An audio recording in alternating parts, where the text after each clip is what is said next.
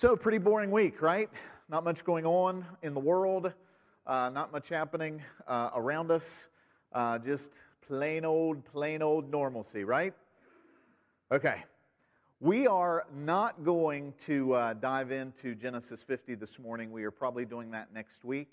This morning, what I wanted to do, in light of the fact that we just had a gigantic election, um, and in all seriousness, uh, our country is as divided and divisive and angry and mad and all of the above in a way that I'm not sure that I have seen in my lifetime. Maybe that has been in other people's lifetimes. I wanted to discuss this morning a couple biblical principles for all of us to live by when it comes to a Christian response to the government, period. And this is not, this is not even confined to the American government. This is, this is throughout all of church history. There is a biblical principle that we are supposed to be living by, and I want us to look at that. And I want us to, to ask God before I get started, I want to ask for His help that we would hear what the Scripture is saying, um, and that our hearts would not be totally wrapped up into what's happening every day on the news and every day on YouTube and every day on Facebook, but that our hearts would be captivated and centered and grounded deep into what Scripture says. Because everything else, and we just sang a song about it, all everything else is sinking sand, and that is the truth. So let's let's pray and let's let's ask God for help to go through this today. Father, we thank you for this day. We rejoice. This is the day you have made. You called this day into existence before you ever created the world that we're living in. This world is in your hands, and you are the sovereign king over its every day. And so this morning we woke up to a beautiful sunrise, and we are living in your times, and our times are in your hands. God, we pray this morning that you would help us to see and to hear what you're saying through your word. And God, help me to communicate it in a way that is helpful to everyone that's here. We thank you for that in Jesus' name. Amen. If you were to look at the top of my notes, it says Joe Biden, probably president. And I put probably because, as we all know, and this is relevant to my sermon, there will be lawsuits starting tomorrow. The last time that happened uh, was in 2000 in the state of Florida. Does everybody remember that? The hanging chads. Uh, we probably won't be hearing about hanging chads. We've advanced a little bit from that. Uh, I'm sure there will be stuff in the news cycle every single day. There already is. And uh, if you could put a thermometer on social media, it would probably be 738,000 degrees Kelvin in terms of the temperature of people's love and understanding towards one another as we all express our love for others who think differently than us. Or perhaps that's not what you're seeing. Perhaps what you are seeing is the absolute disintegration of civility amongst us. And the reason I bring this up on a Sunday morning uh, is because it infects people in the church.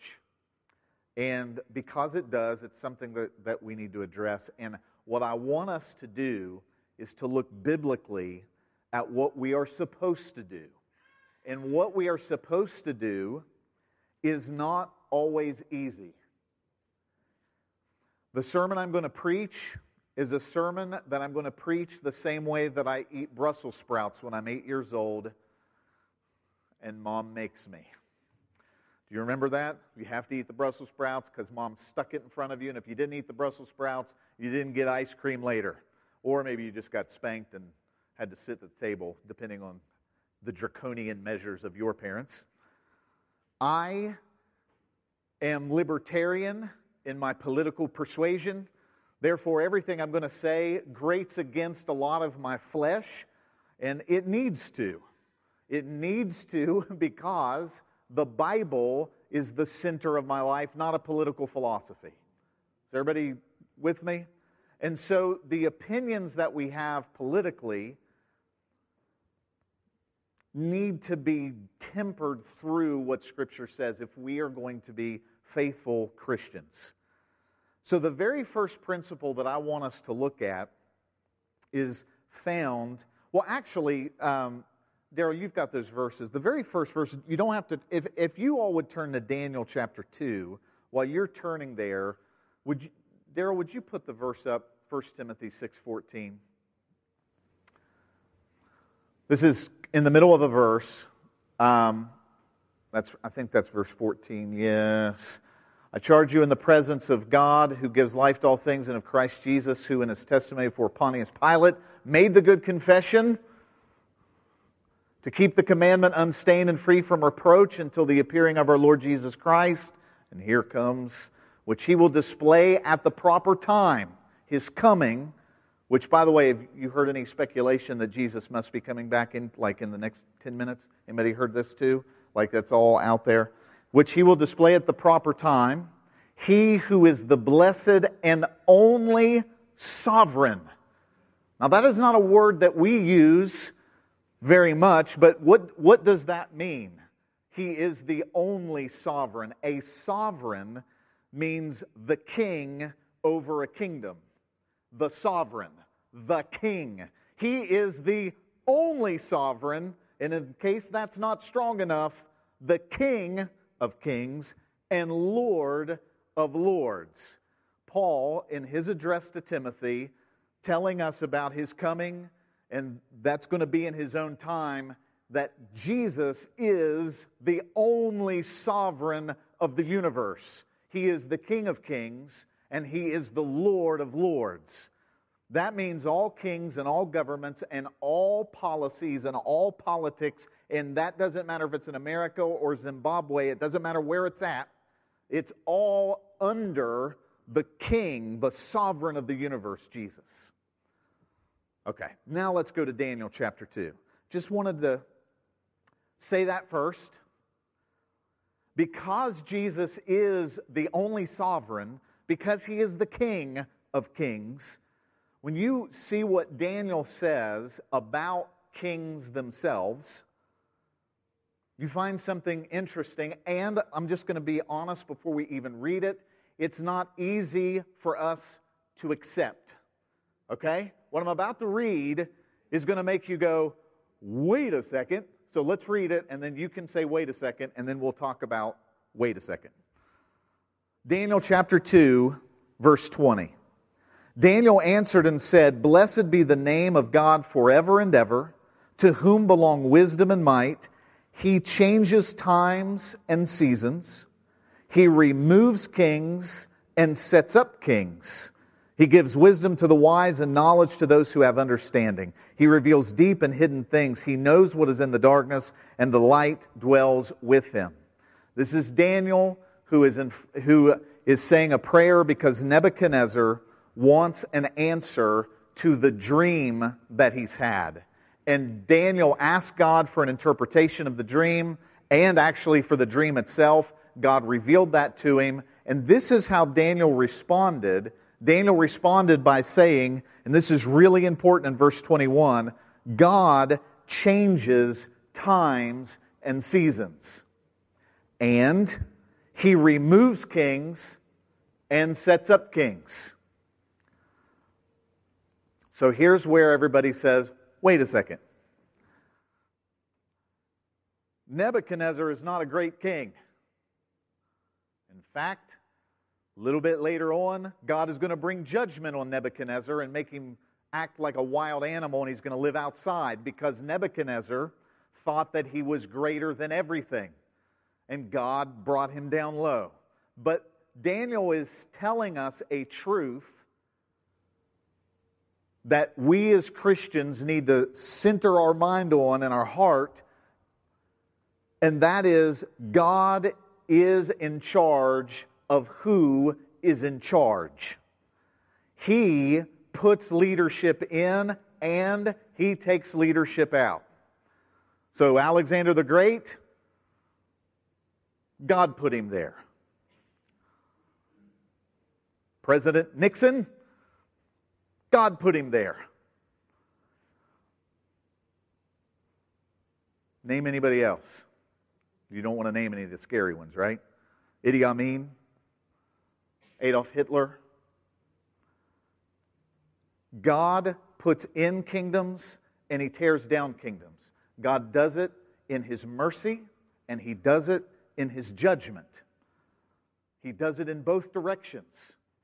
What, what Daniel is acknowledging is that this wicked king Nebuchadnezzar, who is going to, as you're going to see, give praise and homage to God, he is not responsible for being the king. God, he would not be there if God didn't put him there.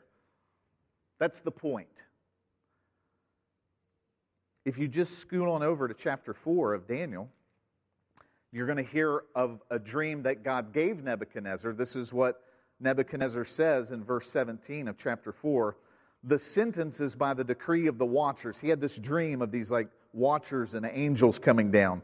The decision by the word of the holy ones to the end that the living may know that the Most High rules the kingdom of men and gives it, the kingdom of men, to whom he will and sets over it the, lowly, the lowliest of men.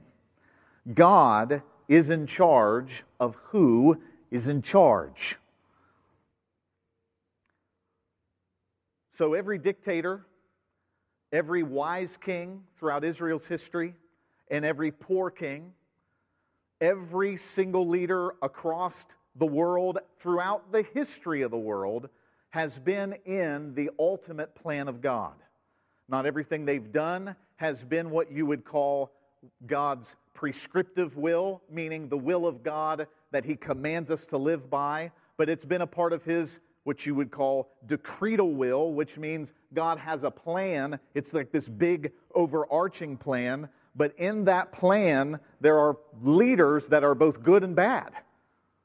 In that plan, as God is marching us all towards the end, we believe Jesus is coming back, right? He's returning, right? There's a second coming. We don't know exactly how it's going to happen. We got a chart back here if you want to look at all the different interpretations.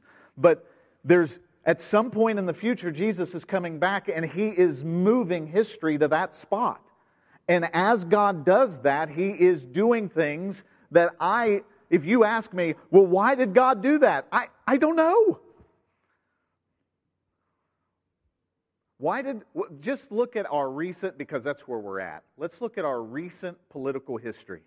We went from Bill Clinton to George Bush to Barack Obama to Donald Trump to probably Joe Biden.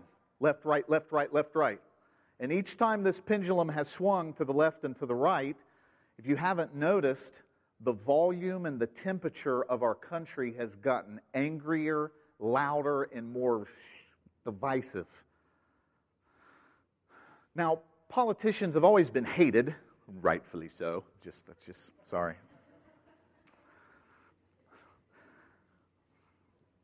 But we used to be able to disagree in a way that didn't affect the fact that I was coming over to your house for a cookout later. Right? And I'm talking about our entire country. I'm not alone in noticing that the division is deep.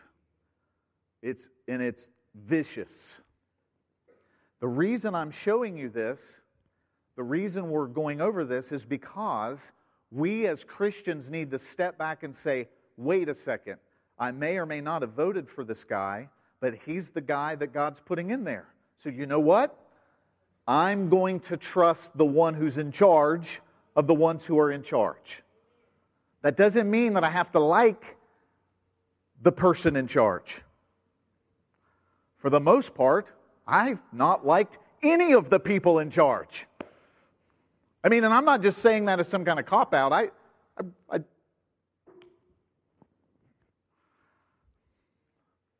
I would just like to be left alone. That's my style of government. Just leave me alone.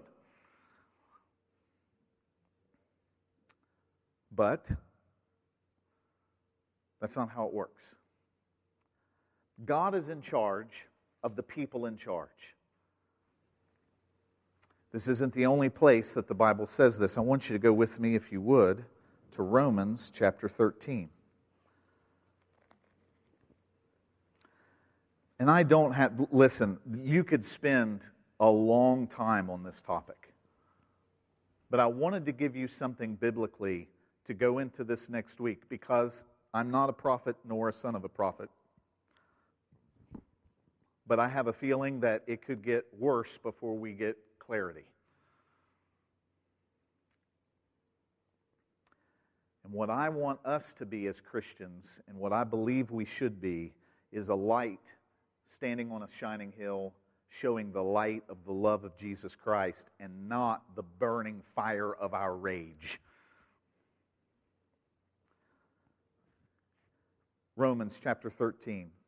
Let every person be subject to the governing authorities, for there is no authority except from God.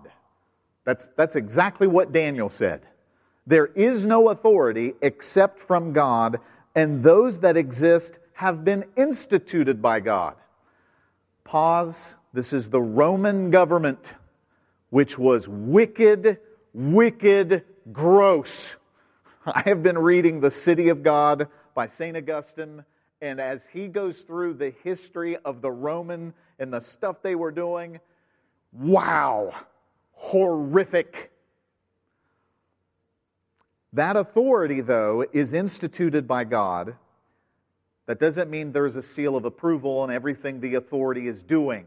Can, can we make that distinction? Okay?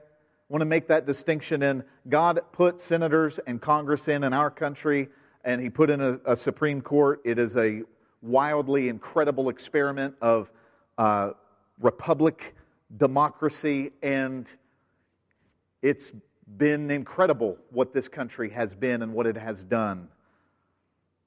It is not perfect. I made a decision a little over 40 years ago called Roe v. Wade that has murdered millions of babies with the legal stamp of approval. And it is an abomination to God. God is not stamping I approve on everything governments do, but he is instituting those same governments.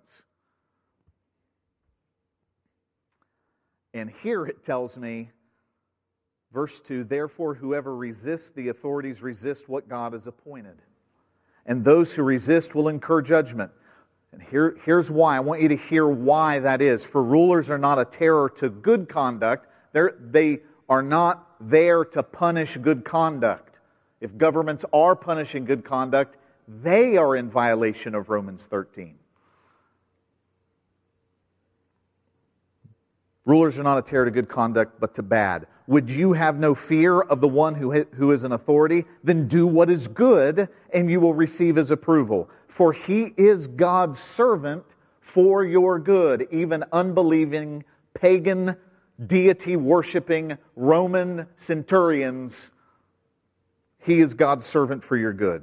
But if you do wrong, be afraid, for he does not bear the sword in vain, for he is the servant of God, an avenger who carries out God's wrath on the wrongdoer. Therefore, one must be in subjection, not only to avoid God's wrath, but also for the sake of conscience.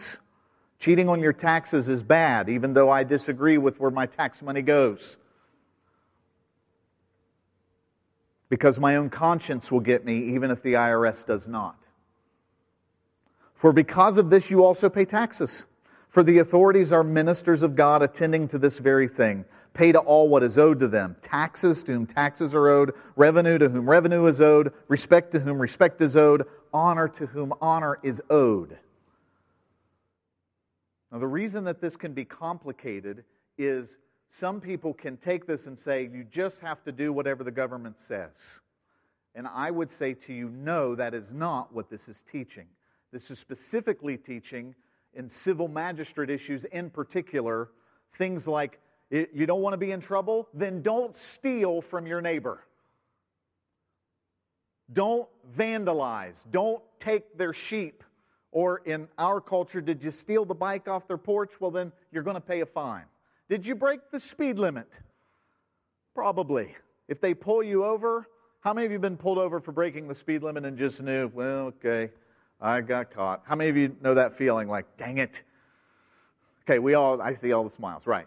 I, I got pulled over the other day in Chesapeake because there's not a lot of stuff happening in Chesapeake, so pulling me over for doing one of those sliding stops at the stop sign is clearly a good use of civic time. See how, see how gracious I am and how I feel. Um, but was I wrong? I was wrong. Did I deserve to pay the fine?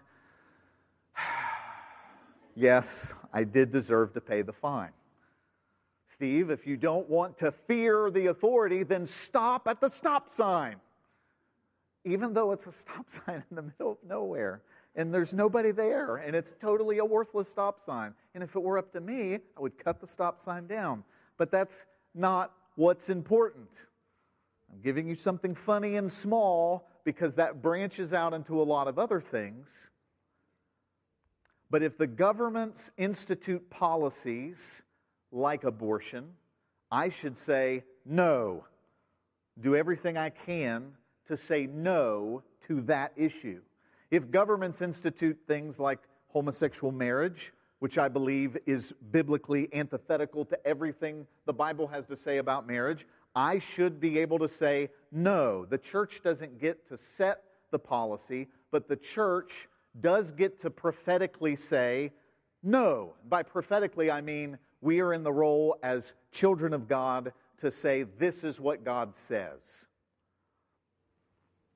There's a lot of things like that. So I am not suggesting that we just, well, God put the government in, that means we do, do and go along with everything the government does. No, that's not what I'm saying. But what I am saying is, is that our attitude and our disposition has got to be one of pay taxes to who it's owed, revenue to whom revenue is owed, respect to whom respect is owed, honor to whom honor is owed. I am the chiefest of sinners, church. My wife is smiling with a gigantic amen smile because she lives with me.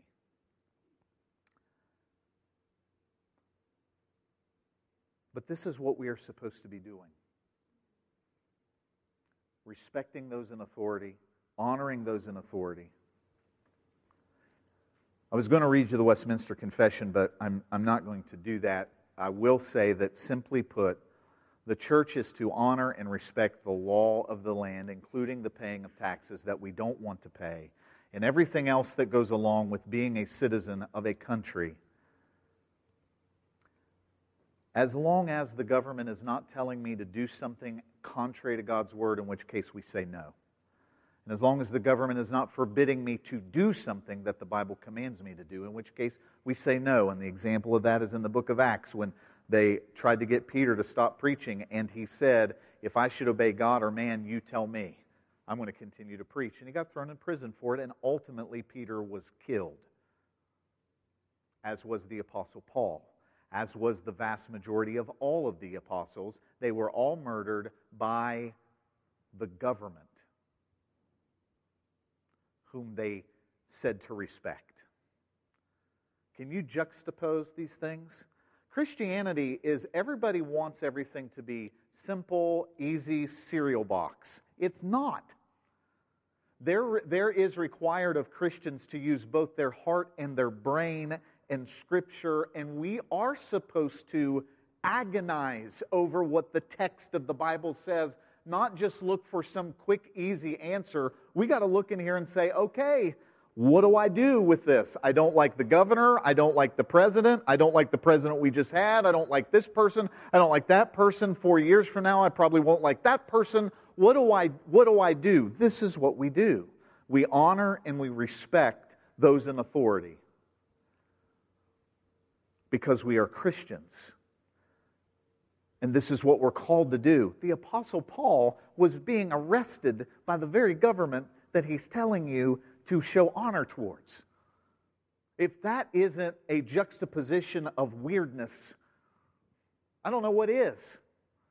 Paul also used his civic authority as a Roman citizen when they arrested him and he said, Is it lawful for you to beat a Roman citizen without a trial? And scared the guard half to death. There's, that's in the book of Acts. So we are not to disengage from our culture and disengage from politics. That's not what I'm saying. What I'm saying is, is we are to disengage from the rancor and the ugliness and the horrific amount of if you did this or you voted this way, you are a hell spawn, heretic, horrible person, and I will disassociate myself from you. We must not give in to the spirit of the age. And listen, it's always been like this to a certain extent, but it has never been as intense as it is right this second. Am I right? I know, I know I'm right because we're all feeling the same thing.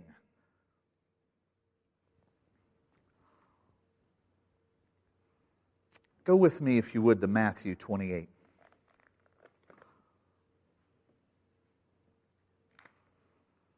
I'm still just establishing biblically that Jesus is in charge of those who are in charge. And because he's in charge and put those authorities in, even the ones we don't like,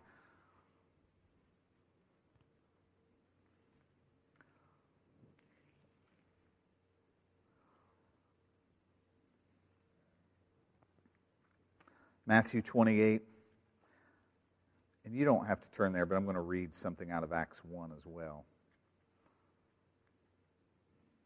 Matthew 28, verse 18, Jesus said to them, All authority in heaven and on earth has been given to me.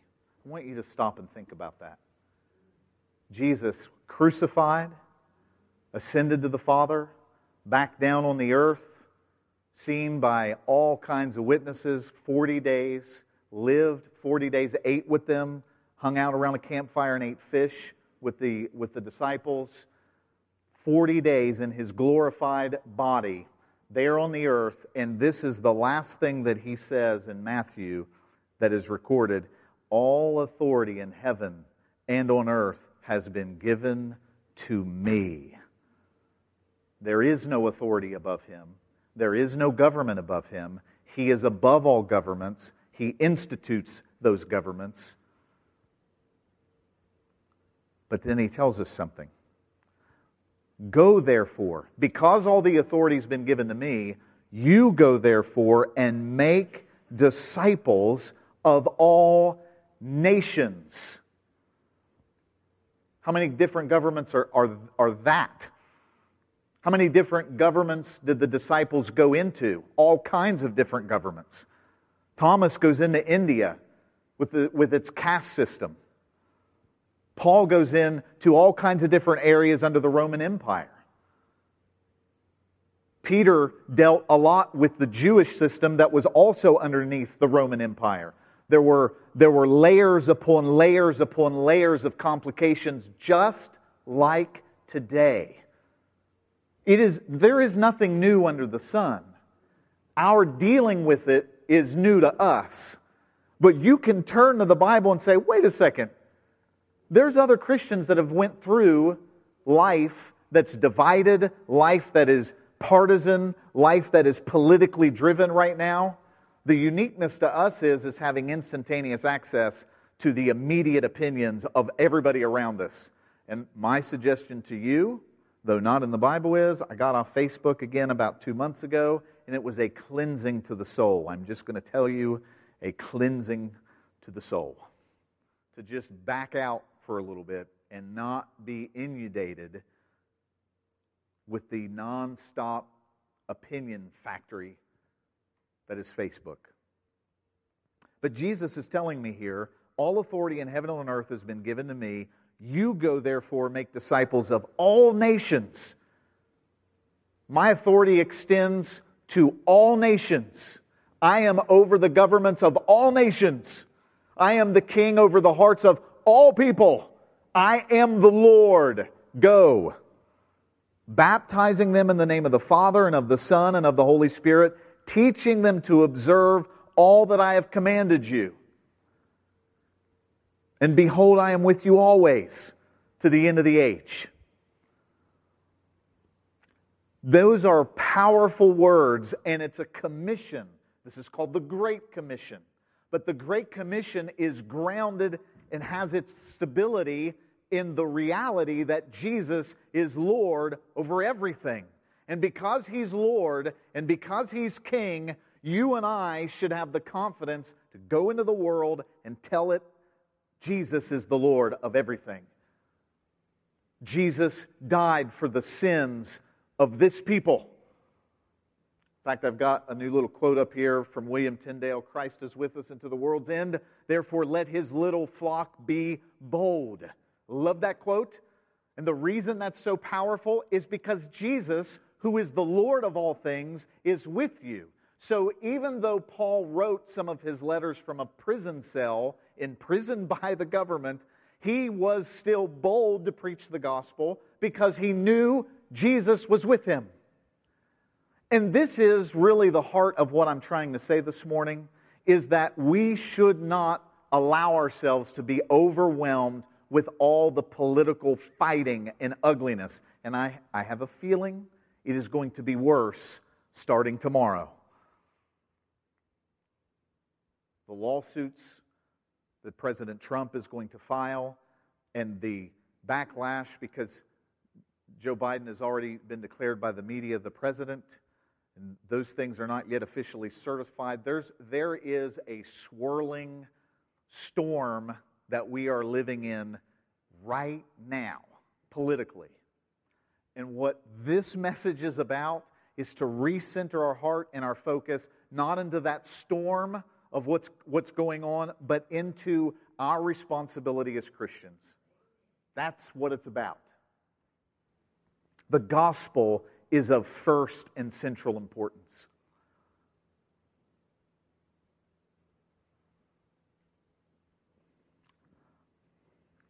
I got a history book here. Highly recommended. It's called Turning Points by Mark Noll, a very famous Christian historian. Listen to what he says about these verses. The Christian faith would take root in particular cultures, and it would profoundly shape individual peoples, regions, and nations. But Christianity would belong to none of them. Rather, the church would exist to bear witness to God's love revealed in Christ and to bear that witness throughout the whole world.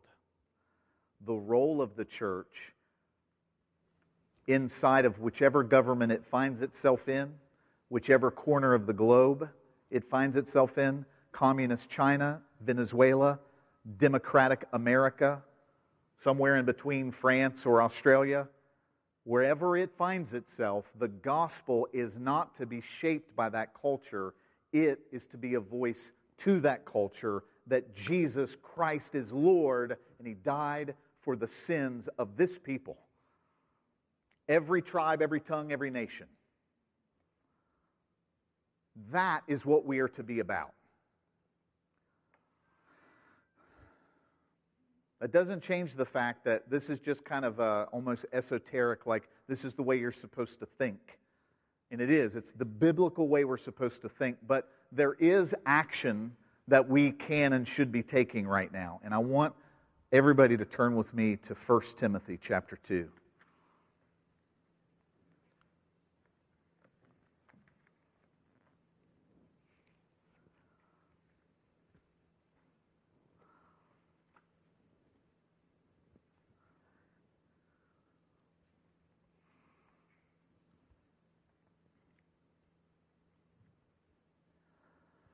1 Timothy chapter 2. We're going to read just the first two verses. There's a lot here, but first of all, then, I urge that supplications, prayers, intercessions, and thanksgivings be made for all people. Now, I don't think he means to go through the phone book and pray for every name starting in the A's.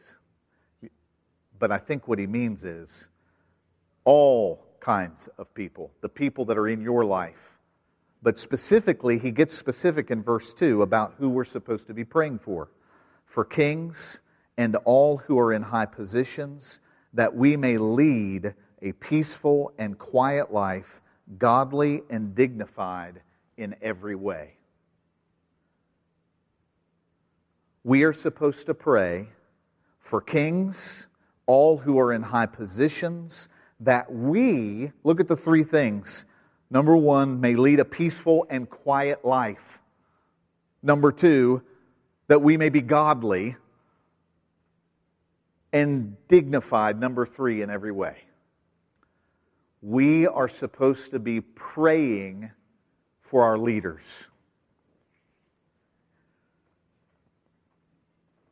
The biggest mistake we can make is to just join the cacophony of voices in whichever direction they go, in whichever direction you think is most politically correct, and just demonize everybody that's not like us. What we should be doing so that we can have a quiet, peaceful, godly life, dignified in every way, is praying.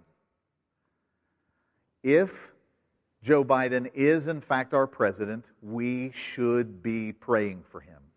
If Trump is the re- if he winds up winning and all these recounts that are going to happen and everything else, we should be praying for him. We should be praying for our governors. We should be praying for our legislators. We should be praying for every aspect of government because that's what we are commanded to do. First of all, I urge that supplications, prayers, thanksgivings, intercessions be made. That is what the church is supposed to be doing.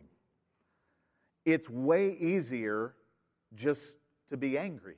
I get it.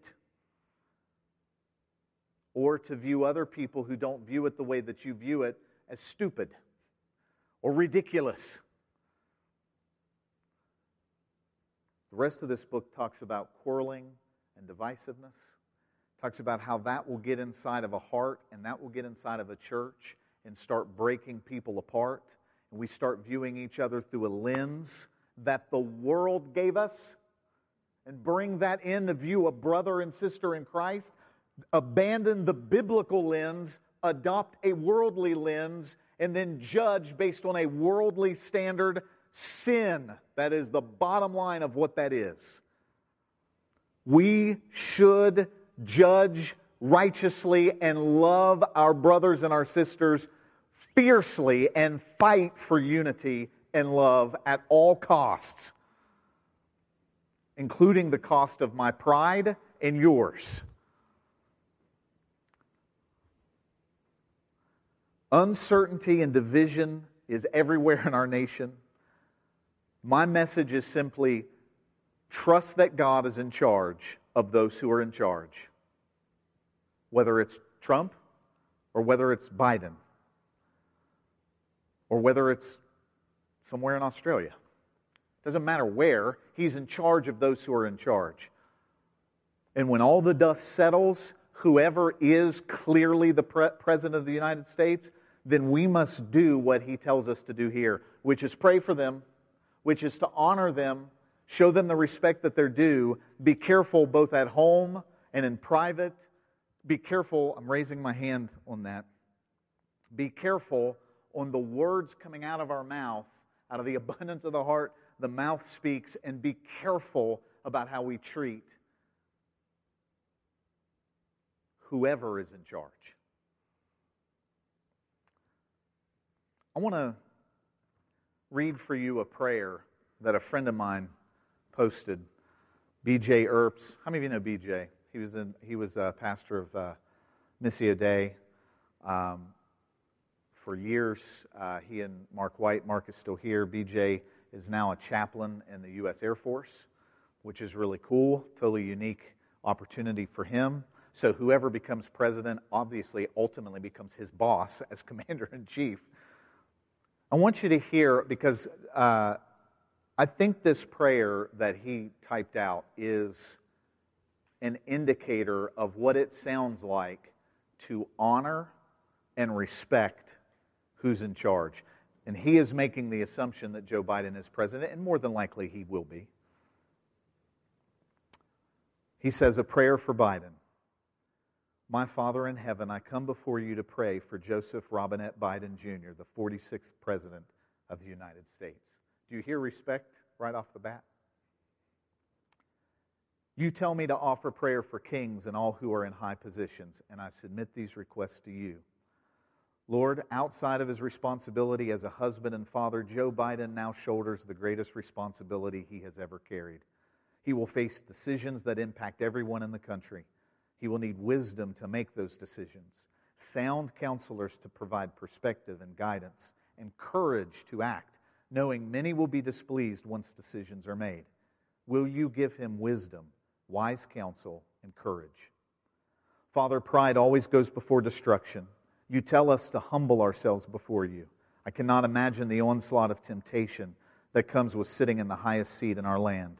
Protect him from pride that would destroy not only his personal relationships, but would also be destructive in the political arena and public landscape. No field is more infected by the use of bribes than politics. By them, men and women advance their agendas and jockey for power. The wicked accepts a bribe in secret to pervert the ways of justice. While many will extend hands to President Biden while holding forbidden fruit, give him the fortitude to resist and the conviction to be repulsed by bribes. God, you revealed yourself to your people as a father, and we who are united to Jesus by faith are your children.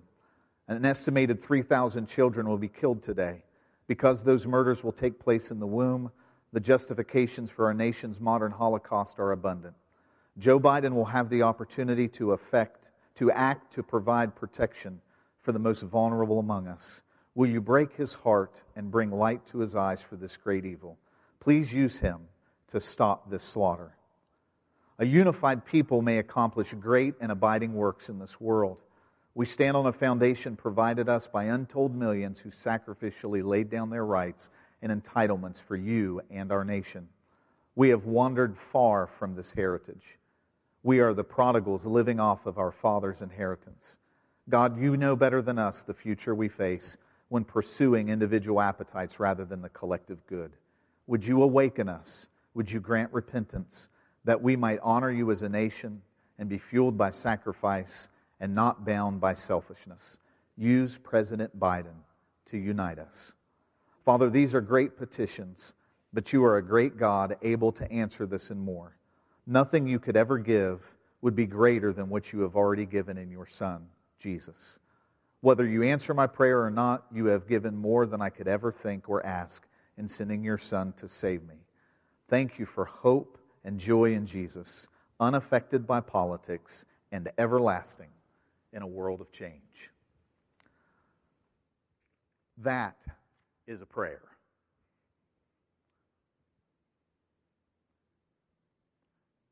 Church, I want to call all of us to pray to love our neighbor, to not give in to what's easy. And what's easy is anger. What's easy is, I don't like this and I don't like that. And you know, the last four years have been full of it from every angle and from every area. And it doesn't look like it's going to improve. But we don't have to be a part of that. We can be a city standing on a hill, letting our light shine. That's what we can do. And we can do that by changing our prayer routine to include regular prayers for the leaders of our country, which will change the way we talk and think. It is hard to pray for people and hate them at the same time.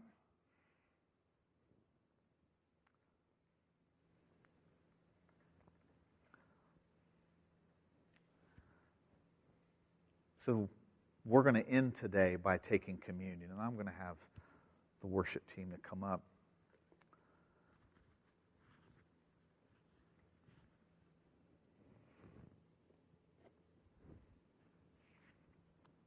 I may not have said everything that I could say or should say.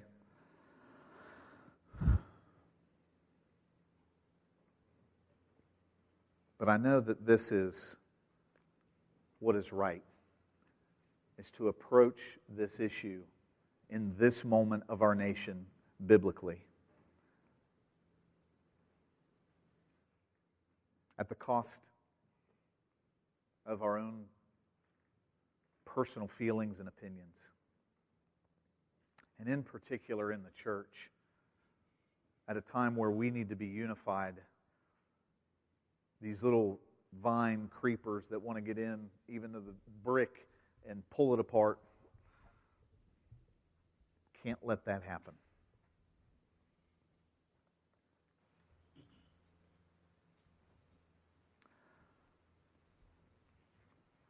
Communion, the presence of Christ,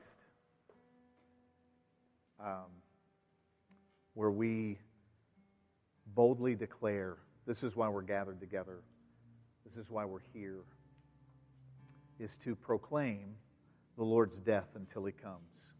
That is what's central. More than anything else, that is what is central. And we are going to take this together this morning as a family. So, what I want to have everybody do, if you want to stand up with me, we dismiss by rows to come up and receive the elements.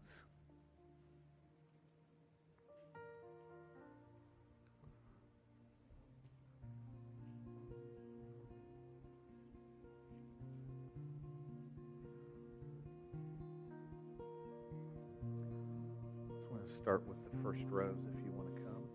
Just head back to your seats.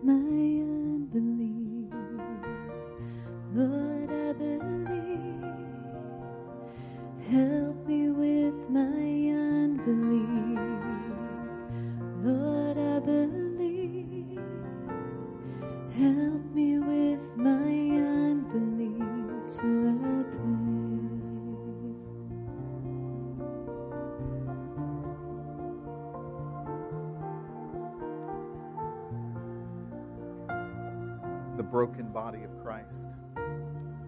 Jesus broke it on the night that he was betrayed and he presented it to his disciples. He said, Take, eat. This is my body which is broken for you. Do this in remembrance of me. Let's take the bread together.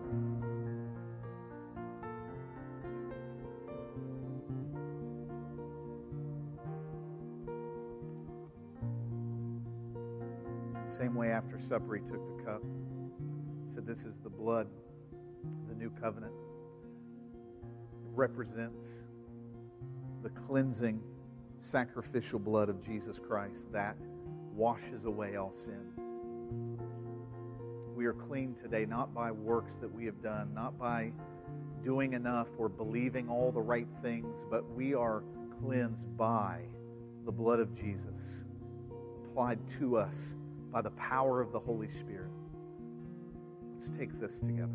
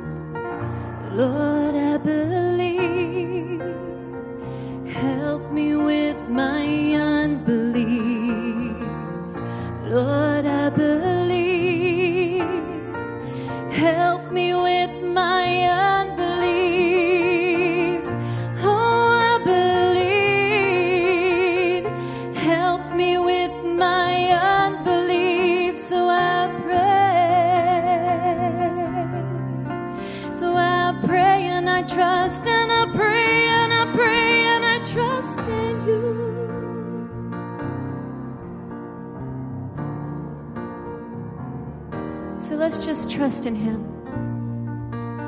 But let's say, Lord, I do believe. Just help me today. Help me right where I am. You know I have unbelief. So I humble myself before you and I ask you to help me. Lord, I believe. Help me with my unbelief. Come on and sing that to Him. Lord, I believe. Help me with my unbelief. Lord, I believe. Help me with my unbelief. Lord, I believe.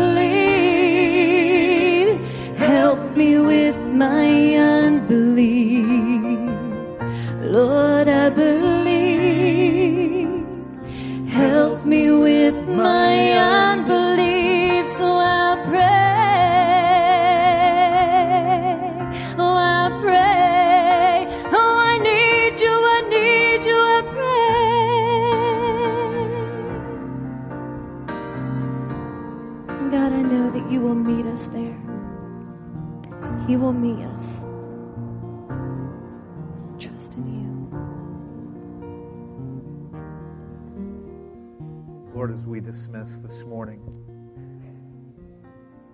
we pray for this country that we are privileged to live in. God, I pray for your mercy. Pray for your healing. God, I pray for us in this church that we would be lights in a dark place, that we would not be swept up in the tidal wave of anger or angst or opinion, but God, we would stay rooted grounded in you and in your love and in your kingdom. God, give us grace, give us wisdom. Remind us that you are in charge of those who are in charge. Lord, we thank you for it today. In the precious name of Jesus. Amen. Church, you are officially dismissed to go love everybody and all of the above. Thank you all so much.